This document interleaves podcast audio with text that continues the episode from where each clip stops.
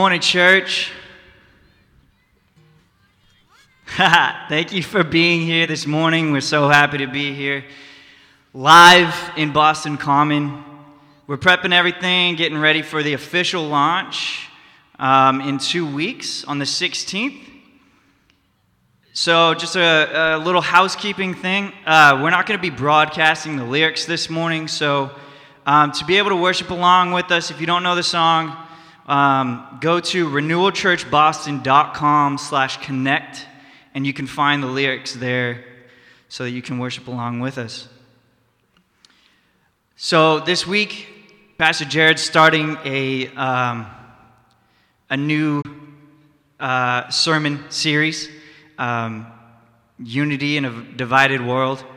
And, you know, this, for me, it reminds me of God's love and how to bring unity in a divided world, it needs to start with being loved by God because that love, out of, out of the abundance of His love in our life, is how we love others.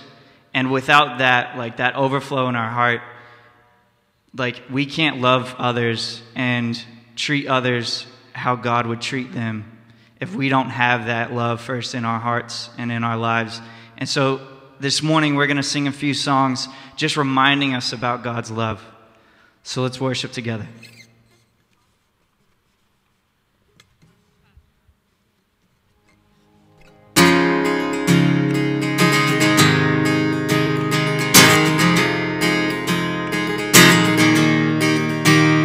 For I call, for I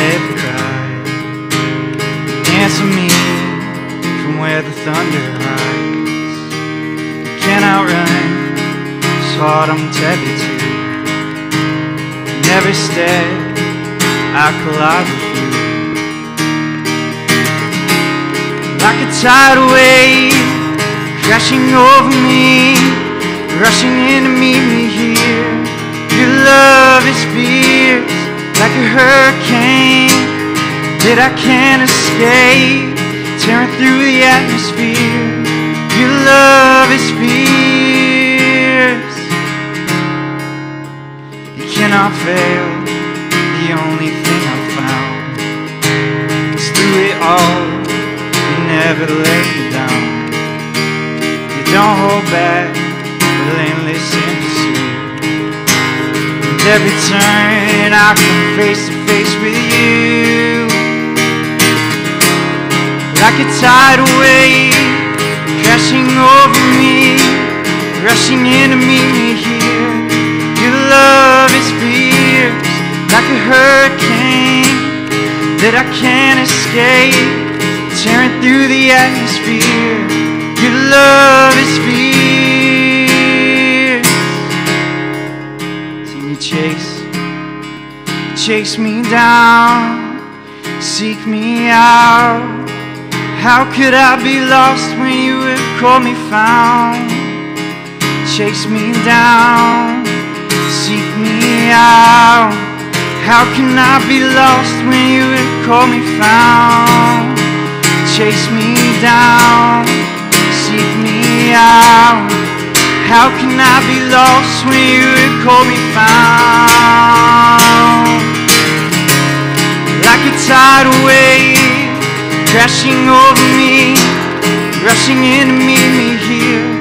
Your love is fierce like a hurricane that I can't escape, tearing through the atmosphere. Your love is fierce. Love is fierce. Your love is fierce.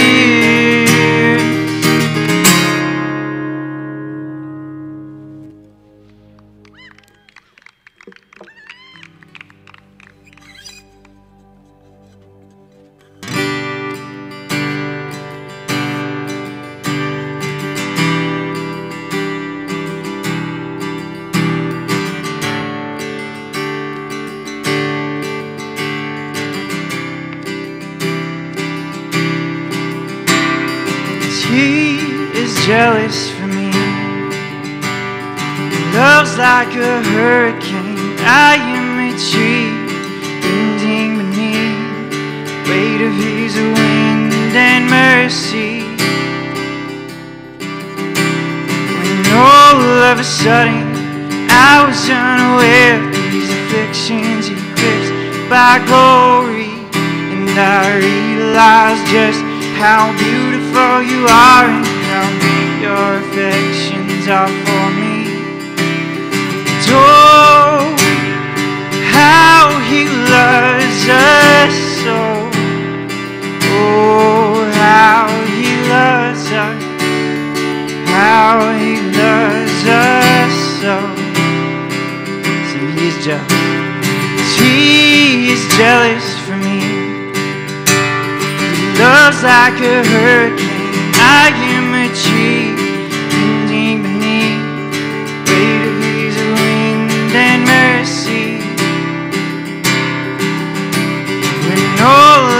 sudden I was unaware of these afflictions eclipsed by glory, and I realized just how beautiful you are and how great your affections are for me.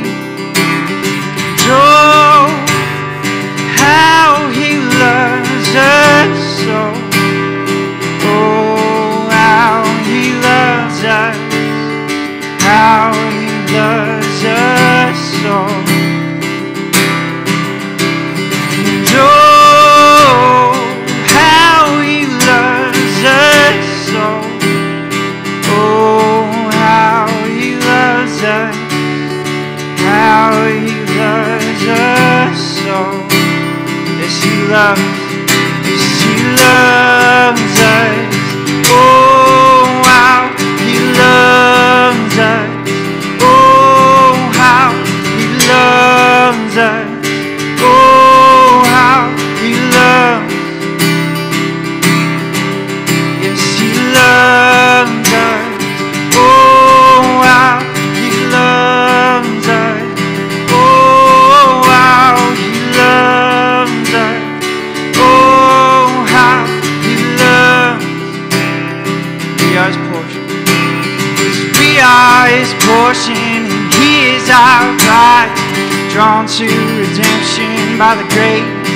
In. If great is an ocean, we're all sinking. So heaven meets earth like an upsink kiss. My heart turns violently inside of my chest. I don't have time to maintain these regrets when I think about the way that He loves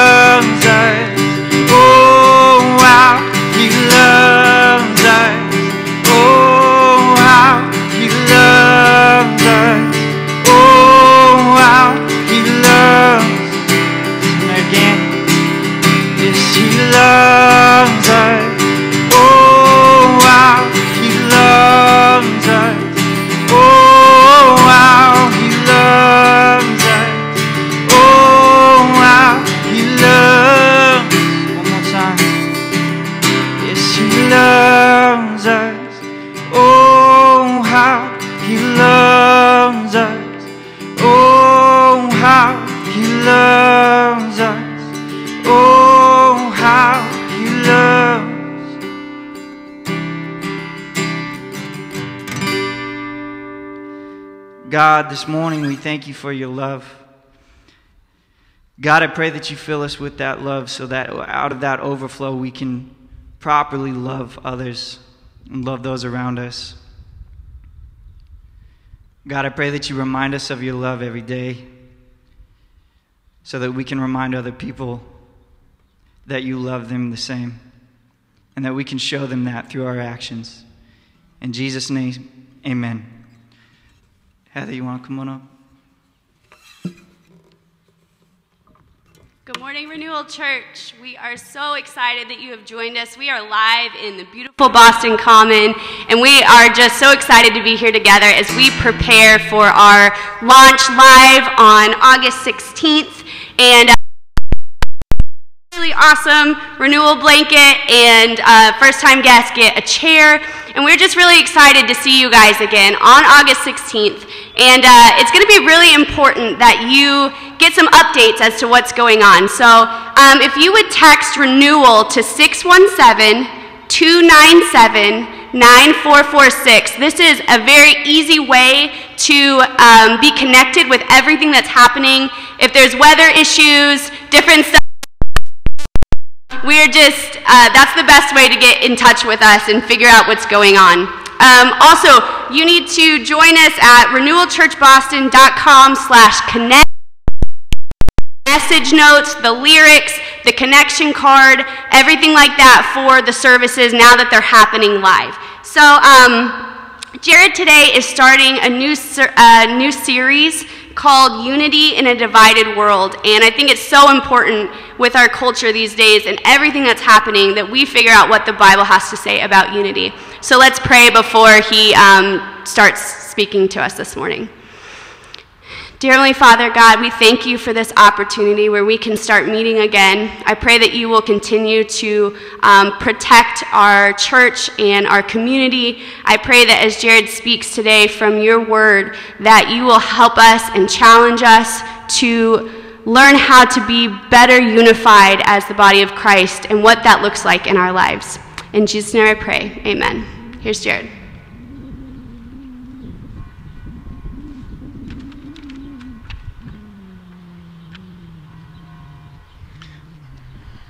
All right, uh, let's hear it for the First Lady of the church, Heather.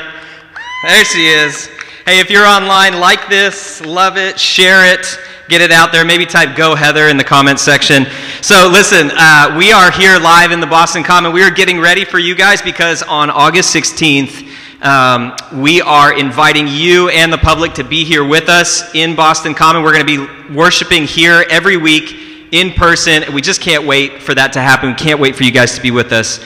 Um, we've got we've been working really hard to make sure that it is both safe and fun. And so we're going to be seated picnic style on blankets or chairs, so it'll be naturally socially distanced. We've got masks and gloves and hand sanitizer, everything we need. But on top of that, it's fun. So we're going to have uh, we've got cornhole here, we've got giveaways, we've got fun stuff for you guys, and I know that you're going to enjoy it. Now. Let's talk today. We're starting a new series called Unity in a Divided World. And I want to start off talking about Mattapan. Mattapan is a neighborhood in Boston that is predominantly black today.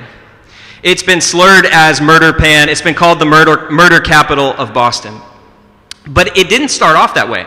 In 1960, Mattapan was a neighborhood of about 44,000 people and it was 99% white. Most of them were Jewish. What changed in Mattapan was a federal housing program to give mortgages to minority home borrowers.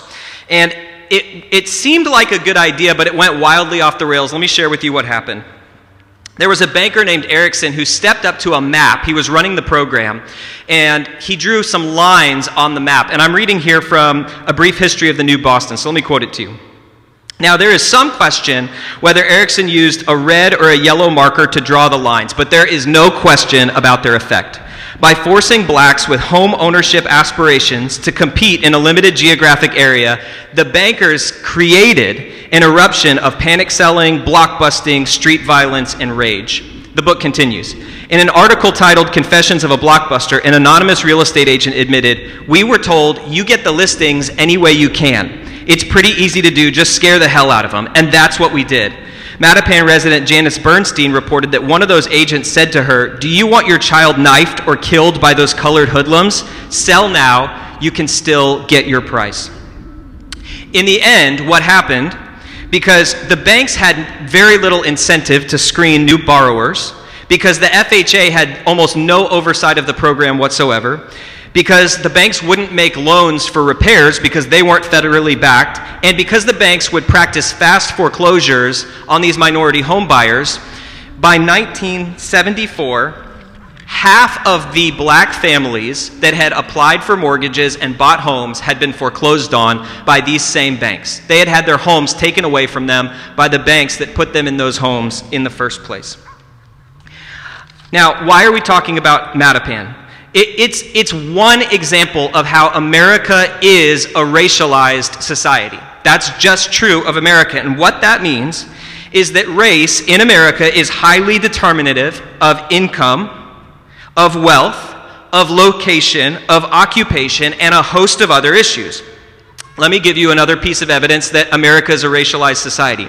The Boston Globe Spotlight team did a really uh, famous piece just a couple years ago on exploring this thought that, um, that Boston is the most racist city in America.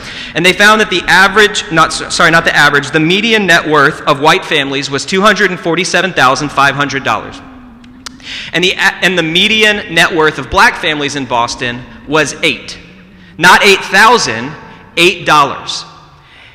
And part of what you see from the story of Mattapan is that a large amount of the, the disparity of net worth comes from housing discrimination that happened in the 60s, 70s, and 80s in Boston. America is still a racialized society, and America is still divided over race. And we know this for an absolute fact because we're all on social media. And so all you have to do is go online to social media and you know that if someone says Black Lives Matter, that's met with an insistence that Blue Lives Matter or All Lives Matter. If you go on social media, everyone has an opinion over the recent protests of George Floyd, the, over the death of George Floyd. They have an opinion about the looting, they have another opinion about the police using excessive force. America is literally and figuratively divided by race. Sorry, I'm fighting the wind here. Now, because America is literally and figuratively divided by race, I believe the church has an important role to play in our society.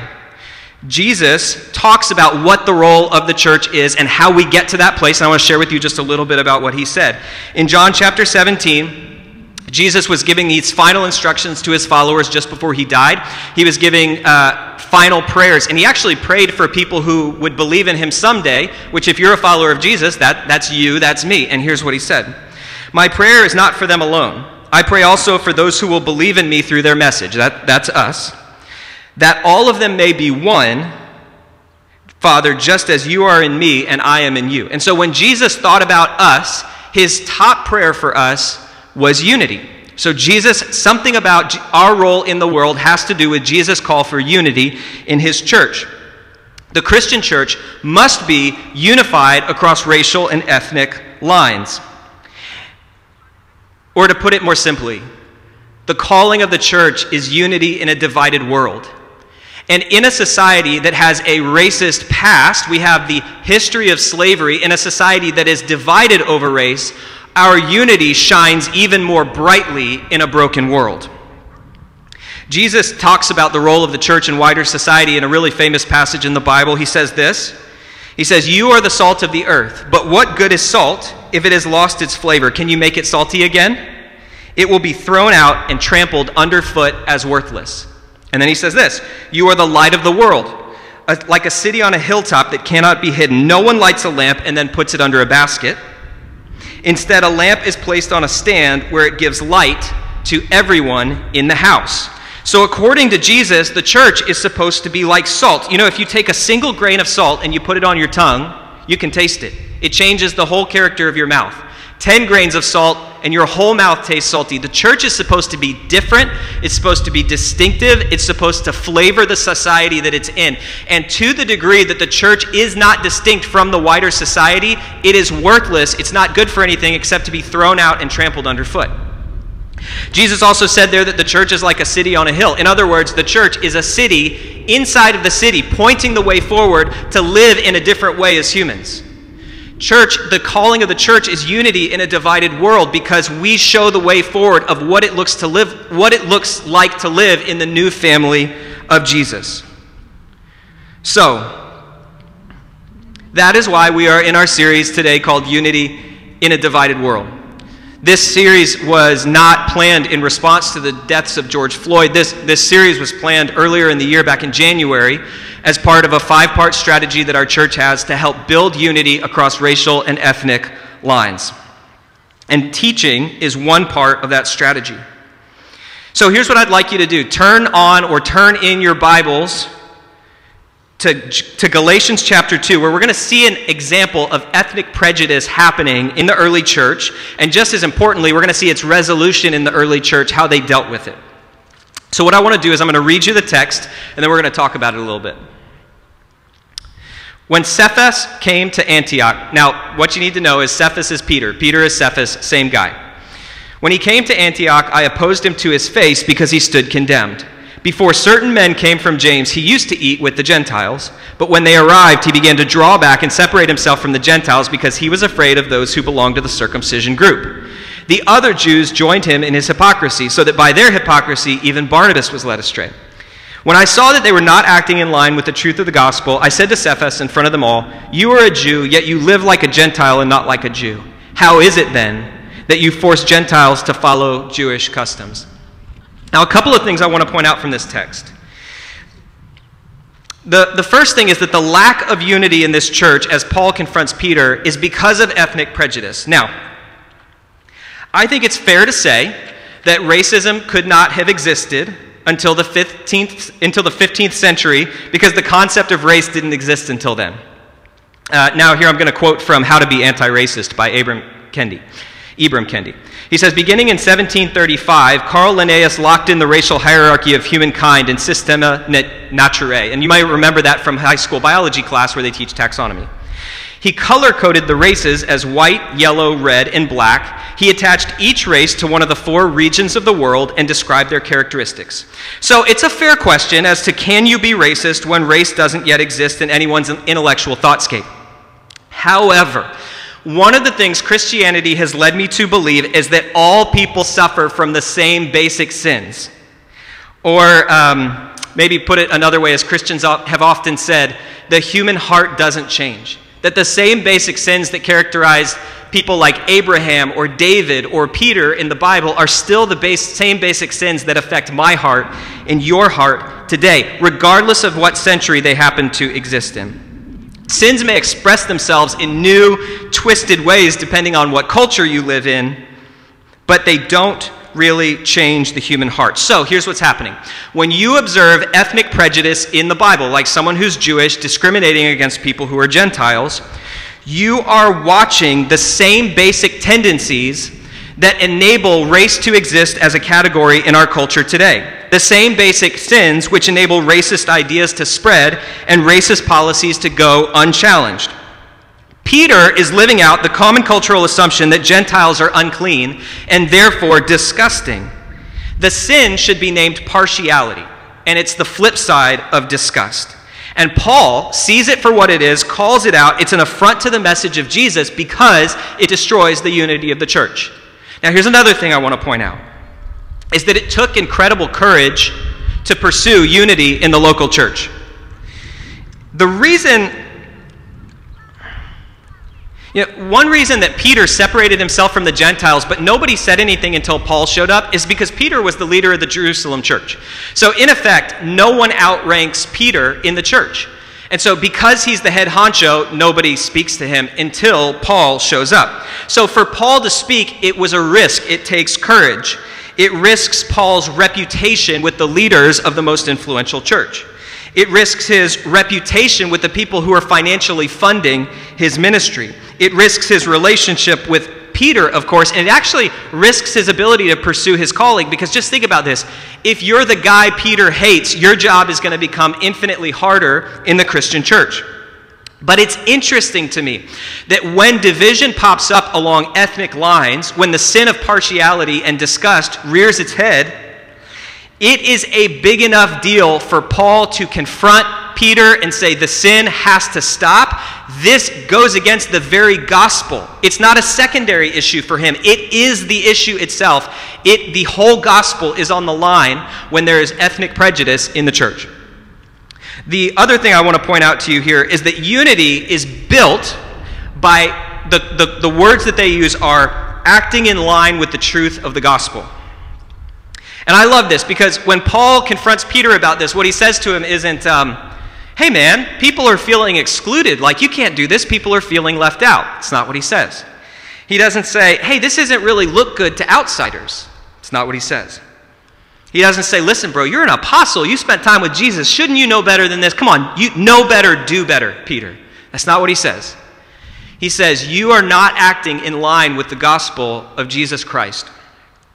Your inability to love across the lines means you are betraying something fundamental about what Jesus did. In essence, what he's saying is remember what Jesus did for you. Remember, you were an outsider. You were a nobody. You were an outsider to God until Jesus died on the cross and then rose from the dead. And that's when you became a somebody to God. You remember what Jesus did for you? How when you when you were when you when you were forgiven of your sins, you were adopted into God's family across every ethnic and racial line that existed. We're part of a family now. And the fact that you're not living that out shows that you're not living out the most fundamental thing that's true about the gospel of Jesus Christ. That you have been forgiven and put into a family where people from every tribe and tongue and nation live together as brothers and sisters in Christ. Or maybe put it another way. Um, if your sociology isn't in line with your theology, it makes you a hypocrite. If your sociology is not in line with your theology, it makes you a hypocrite. Because you can have perfect theology, but if it's not impacting the way that you treat other people, if it's not impacting the way that you, you see people and relate to people, then you become a hypocrite. This is actually what was happening in the southern United States before the Civil War, in the antebellum period, where the southern slaveholders were practicing Christianity. They, if you go back and look at their theology, right? Most of their theology is good. Now, they made huge theological errors when it came to um, their treatment of their slaves. But what was happening there? What they knew about God was not affecting the way that they treated people. And let me read you a quote from Frederick Douglass on this. It's very famous. He says, Between the Christianity of this land and the Christianity of Christ, I recognize the widest possible difference. So wide that to receive the one as good, pure, and holy is of necessity to reject the other as bad, corrupt, and wicked. To be the friend of one is of necessity to be the enemy of the other. You can have your theology down, you can have the truths of the gospel, but your sociology is a mess. You aren't treating people as though the gospel is true. You aren't acting in line with the gospel. It makes you a hypocrite. Now, unity in the church happens as the, our interpersonal lives come into line with the truth of what Jesus has done for us, the truth of who God is, the truth of what God has accomplished. So, if that's true, then let's come back to this thought.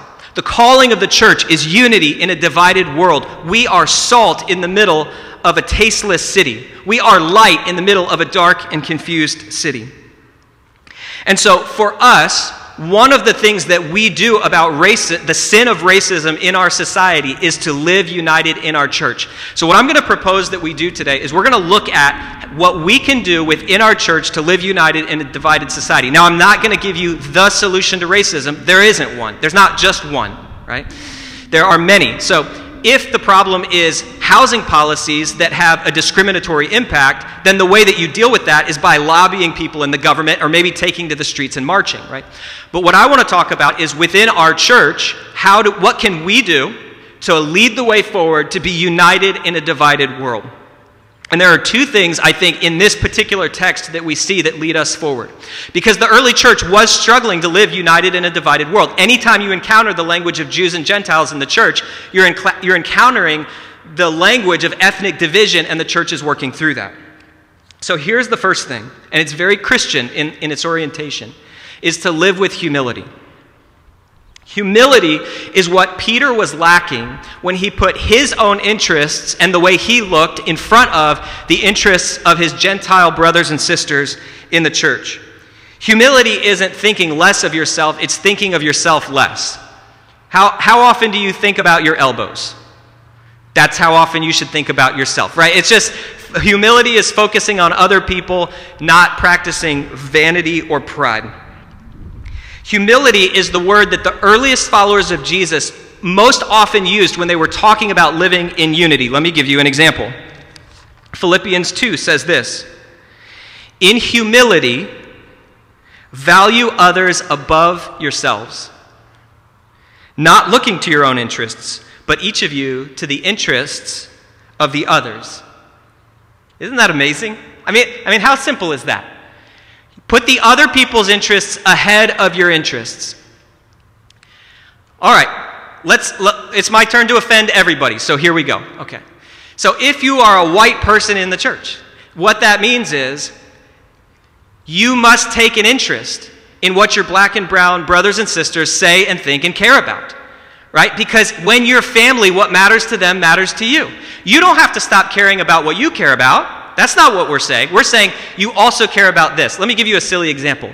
One time, for like, like 10 years, my sister boycotted Walmart.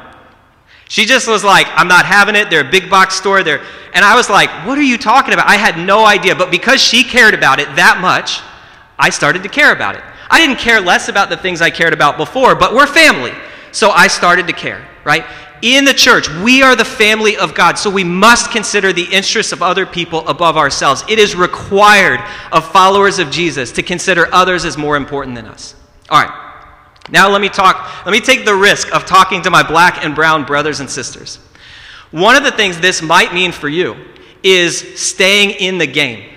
Right? Like sometimes when I go online, I hear this attitude of like, I can't surround myself with these people. They don't even understand the first thing. They don't get it, right? Or like Google it. You never heard of Google? Google it. And while it's true that people should Google it, I think, I think what this means is uh, showing grace and staying in the conversation, even when you're so sick of having that 101 conversation about race and racism over and over again. Even when their questions themselves are very offensive to you, and they're asking you to speak on behalf of black people everywhere. It means answering graciously and, and being willing to go there and walk through that with them. It means putting their interests ahead of your own. And that's difficult. And I'm asking you to do something that, you know, this world says you don't have to do. But I think the way of Christ is for us to live graciously together and put each other's interests above our own. Think about this statement for a second.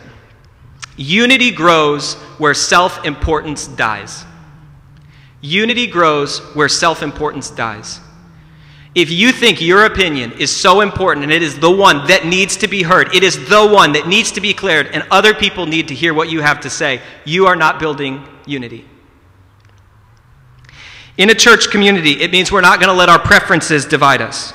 It's going to mean listening to, to challenging perspectives without judgment. It's going to mean practicing curiosity about how people in your church perceive the world. It's going to mean being quick to forgive. It's going to mean quick to believe.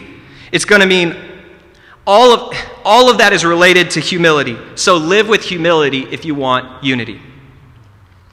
All right, here's the second thing I think that you can do, and that is to walk with integrity. Integrity was another thing Peter was lacking in this particular situation. Paul referred to his behavior as hypocrisy which is the opposite of integrity. And, and people usually think that hypocrisy means saying one thing and doing another. It's not. That's called being a human. We all have these aspirational values that we don't live up to. Hypocrisy is related to the Greek word for wearing a mask, like an actor, like pretending. Hypocrisy is when you say one thing, but you prove by your actions that you don't really even believe it yourself. You're just pretending. So, as, how this relates to race and building unity in a divided world. As Christians, we declare with our mouth we believe Colossians 3:11. It says this, and it's our memory verse for today. Here there is no Gentile or Jew, circumcised or uncircumcised, barbarian, Scythian, slave or free, but Christ is all and is in all. And so we declare with our mouth, we believe that. But if you prove with the actions of your life that those words are a farce, that is hypocrisy and we lack integrity. Here's the deal the point is not to be seen as living with integrity as it, come, as it, as it relates to living with racial unity. Right? Don't settle for virtue signaling when true virtue is possible. The point is actually to live a life across the lines, an uncomfortable life for the sake of Jesus and the sake of unity in the local church. Uh, I thought of some people that I, I, in our church that are heroes of mine that do this well. It's some of our educators. Um, Emily Espy, Meg Sutter, and Adriana have, have all spoken to me in one way or another and said, um, We know that there are educational disparities that are based on race in our country, and we want to live in such a way that we fix that, either by doing teacher, either by teaching directly or by helping kids get a different educational experience during the summer. And I just think like that is that is walking the walk. And you don't, if you live like that, you don't have to black out your Instagram profile. Like, you don't have to just put on a show of caring. You actually live a life of caring. Now, not all of us are called to go into education, but all of us are called to be unity builders. White Christians to be allies, black Christians to be bridge builders, where we live a multicultural life. Is your life looking more like heaven will look, where people from every tribe and tongue and nation um, or are your friendships carefully curated for maximum fun and commonality? So, I desire for us to be a church that lives across the lines, where we are in each other's homes, not just in each other's um, worship sanctuary, which I guess is Boston Common, so there's a lot of people here today. But I want us to be in each other's homes, to live and walk with integrity that matches the words of the gospel. Okay. Humility and integrity are, are two of the defining characteristics that people have when they build unity in a divided world. But have you ever wondered why Peter did what he did? I mean, he was an apostle, right? He lived and walked with Jesus. If anybody should have known better, it should have been Peter. Um, you know, I, I think the question is like, how could Peter have done this? And the answer to that is in the text, it says, certain men came from James. And that Peter was afraid of them. That's the words it uses, afraid of them. The Bible would call this fear of man, and it's when you care more wh- about what people think than about what God thinks. So let me ask you a question. What would you have done in that situation? Do you think you would have stu- stood tall and eaten with the Gentiles? Maybe you would have. Maybe your character is stronger than the Apostle Peter. I, I, ask people sometimes is if you're, if you're a white person, would you have opposed slavery in the antebellum South? Maybe you would have, but statistically, you would not have. It's the same question as would you have opposed the Nazis in pre war Germany? And everybody's like, yeah, of course I would have. Statistically, no, you wouldn't have. It is characteristically human to overestimate one's virtues and to underestimate one's vices. You and I are more broken than we think we are. We are more concerned about other people's approval or our culture's approval than we think we are. We are enslaved by a fear of other people's opinions, and we will remain that way until something fundamental changes in our lives. And that fundamental change happens when God's grace to you through Jesus is so overwhelming that it changes you. When you experience his mercy and forgiveness and love. When what God says to you in Jesus, which is, You are my dearly beloved child, and with you I am well pleased, when that is more important to you than what anything else in the world says, you will be free of other people's opinions because you'll know the truth, and the truth will set you free. When that happens in your life, you will have the humility and the integrity necessary to live with unity in a divided world. I believe our world needs this. I believe our city needs a church that, that, that lives out our calling to live unity in a divided world. I believe our church needs Christians who are committed to this work of being allies and bridge builders.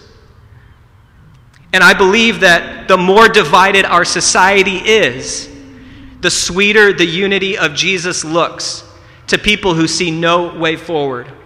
And so, as hard as it may be, or as uncomfortable as it may be, we are committed to do this work as a church together, to stand against the sin of racism and build the unity that Jesus prayed for in his church. Let me pray for us, church. Father, we need your help to do this. We are more broken than we think we are and we need your grace and your mercy in our lives. Would you help us to consider others as more significant than ourselves?